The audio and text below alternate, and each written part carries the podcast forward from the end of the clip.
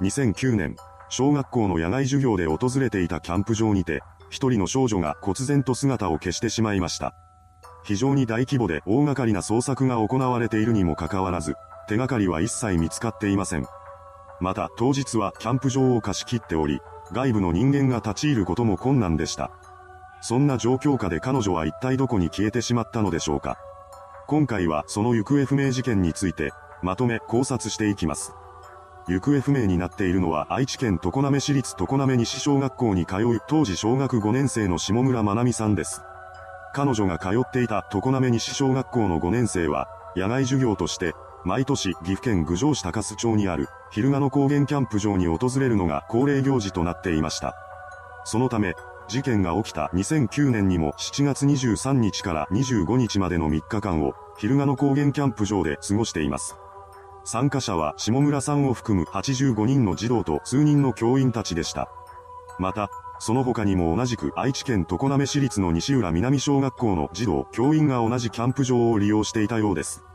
ただ、当時そこは2校の貸し切りであり、一般客はいない環境でした。そこで始まった2泊3日の野外授業でしたが、2日目の7月24日に事件が起こることとなります。その日の朝、朝食を済ませた85人の児童は、夜に行われる予定だった肝試しのコースの下見へと向かいました。下見は4人1組のグループで行くことになっていたらしく、7時半頃に下村さんも3人の同級生と一緒に出発しています。歩き始めてすぐのうちは4人揃って歩いていたようですが、身長120センチとかなり小柄だった下村さんは次第にグループから遅れ出し、その距離は20メートルほど離れてしまったそうです。その道の途中、生徒がちゃんと来ているかの確認をするために校長が立って声をかけていたようで、先を歩いていた3人が午前8時少し前にその地点を通っています。その後、3人は小さな橋を渡って広場の方へと歩いていきました。そしてそれから少し経った8時ちょうど、一人で歩く下村さんが校長の前を通りかかり、軽く会話を交わしたようです。校長の前を通過した下村さんは橋を渡っていきました。そんな彼女の姿がカーブで見えなくなるまで、校長は後ろから見守っていたそうです。それから1分ほど経ち、下村さんのグループが最後だったのを確認してから校長も彼女の後を追っています。そんな中、先を歩いていた3人は下村さんがついてきているかたびたび確認しながら歩いていたそうなのですが、校長がいた地点から150メートルほど進んだところで、後ろを振り返ると、さっきまでは20メートルほど後ろを歩いていた下村さんの姿がありませんでした。ちょうどその地点は分かれ道になっており、一人になった彼女が道に迷ってしまうことを心配した三人は、一人をその場に残して二人が下村さんを連れに道を引き返したそうです。しかし彼女らが下村さんと会えることはなく、向かってきたのは彼女が通り過ぎた後に歩き出したはずの校長でした。鉢合わせとなった校長に二人は、まなみちゃんがいなくなったと伝えます。時刻は午前8時4分頃でした。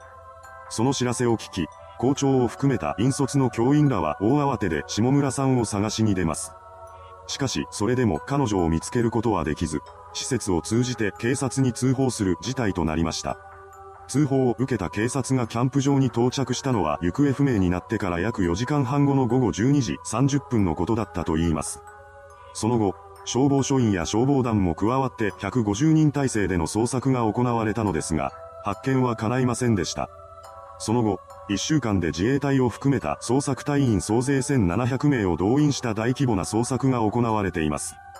下村さんの体が弱かったことを考えて行方不明になった地点の周辺は徹底的に探し回り、その際には警察犬や災害救助犬も投入されたようです。また、重機で崖を崩したり、ヘリコプターを使って空から探したりもしています。さらにはダイバーを投入して水の中の捜索や空洞研究家による子供が入れるほどの空洞探しまで行われました。ですが、そこまでしても下村さん発見には至っていません。そこで行方不明から半年後には周辺のマンホール内を調べたり、空き家や人のいない別荘に隠れていないかの確認も行われました。また、事件から3年後の2012年にはキャンプ場近くの池の水をすべて抜いて3年分の積もった土を掘り起こすという作業もされたようですが、捜査員の努力も虚しく、手がかりは何一つとして見つからなかったようです。そのようにして忽然とこの世から姿を消してしまった下村まなみさんですが、当時の彼女にはどのような特徴があったのでしょうか。ここからはそうした情報についてまとめていきます。下村まなみさんは生後間もなく心臓の手術を受けたそうで、体が弱く、小学5年生だった当時も身長が120センチ、体重も20キロほどしかなかったようです。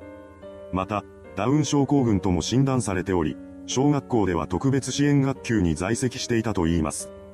続いて行方不明当時の服装ですが、この写真が当日に撮られたものだそうです。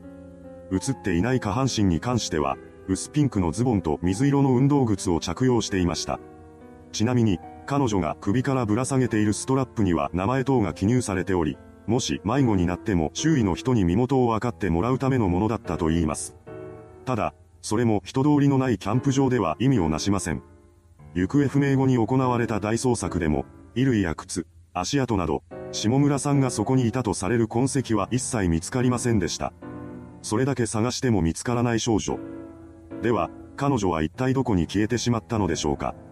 ここからは考えられる可能性を挙げて、事件の真相について考察していきます。事件の真相に関する可能性1、熊に襲われた。これは事件が起きてすぐの頃に囁かれていた説です。2009年7月当時、昼賀の高原キャンプ場があった岐阜県では月のワグマの目撃情報が多発していました。そのことから浮上したのがこの説なのですが、可能性としては低いように感じます。というのも、行方不明当日には150人の捜索隊が周辺を捜索していますし、それから1週間はヘリを使った上空からの捜索も含めて延べ1700人もの人員が割かれているのです。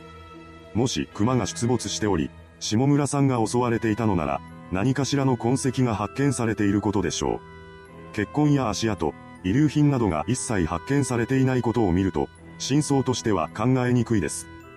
事件の真相に関する可能性に、迷子になった。これは橋を渡って校長の視界から外れた後に道を間違えて、広場とは逆方向の草木が生い茂る方へと進んでいってしまったのではないかという説です。キャンプ場の関係者によると、その脇道は草木で行き止まりのようになっており、大人でも歩けないとのことだったのですが、もし下村さんがそれでも進んでしまっていたとしたら、その道へは進んでいないだろうとの決めつけをしたことで発見できなくなってしまったという可能性が考えられます。また、大人でも歩けないとのことでしたが、逆に子供だからこそ通れてしまったとも考えられるのではないでしょうか。子供というのは、時に大人が想像つかないような行動をとることがあります。さらに、下村さんは平均的な小学5年生と比べてもかなり小柄でした。大人の感覚とは全く違う見方をするかもしれません。ただ、この説に関して彼女の母親は、娘の性格上考えにくいとしています。何でも、少女はとても怖がりだったらしく、一人でどこかへ行くのも嫌で、これまで迷子になったこともないそうなのです。ただ、臨床心理学の博士によると、ダウン症の人は一つのことだけに意識が集中してしまう傾向にあり、友達を見つけなければならないということだけに集中して突き進んでしまったのではないかとのことでした。また、迷子になった子供は不安から来る、早くはぐれた相手を見つけたいという心理からその場に留まることができず、間違った方向だったとしても進んでしまうということがよくあるのです。さらに、そうした時は、少しでも早く見つけたいと願うため、その結果として走って進んでしまうという行動が多く確認されています。下村さんもこのパターンに当てはまるとすれば、迷子になったという可能性はかなり高いです。しかし、それならなぜあれだけの大々的な捜索で見つからなかったのかという疑問も残りますが、山にはどんな窪地や縦穴、横穴があるかもわかりません。見落としがあったとしても何ら不思議ではありません。事件の真相に関する可能性3、何者かに連れ去られた。この説を考える上で、まず最初に注目するべきなのは犯人が内部の人間なのか、外部の人間なのかという点です。実際問題として考えると、内部の人間による犯行だということはまずありえないでしょう。そこにいた教員、生徒のほとんどにはアリバイがありましたし、唯一アリバイがなかった校長も下村さんを探しに戻った二人と鉢合わせになっています。その間は5分もありませんでしたし、わざわざ自分にだけアリバイがない時にすることとは思えません。では、外部の人間だったらどうでしょうかキャンプ場は貸し切られていましたが、車を使わずに徒歩であれば一般人が忍び込むことも可能でした。ですが、これもあまりにリスクが大きすぎます。子供を連れ去る目的で入ってきたのだとしたなら連れ去る際に必ず目立つ場所へ出て捕まえる必要がありますし、仮にそれができたとしても小学5年生を抱えて逃げるのは困難です。そこで唯一考えられる可能性は、迷子になった下村さんがさまよっているうちに一般道まで出てしまい、その姿を見かけた不審者が彼女を連れ去ったという説です。これなら十分に起こり得たと思われます。これら3つの可能性を総合的に考えると、迷子になってさまよっていた先で空洞に転落するなどの事故が起きてしまったというのが一番妥当なのではないでしょうか。事件からすでに10年以上の時が流れ、それまでの間に様々な機関や人物が捜索を行ってきましたが、未だに手がかり一つつかめていません。謎は深まるばかりです。それではご視聴ありがとうございました。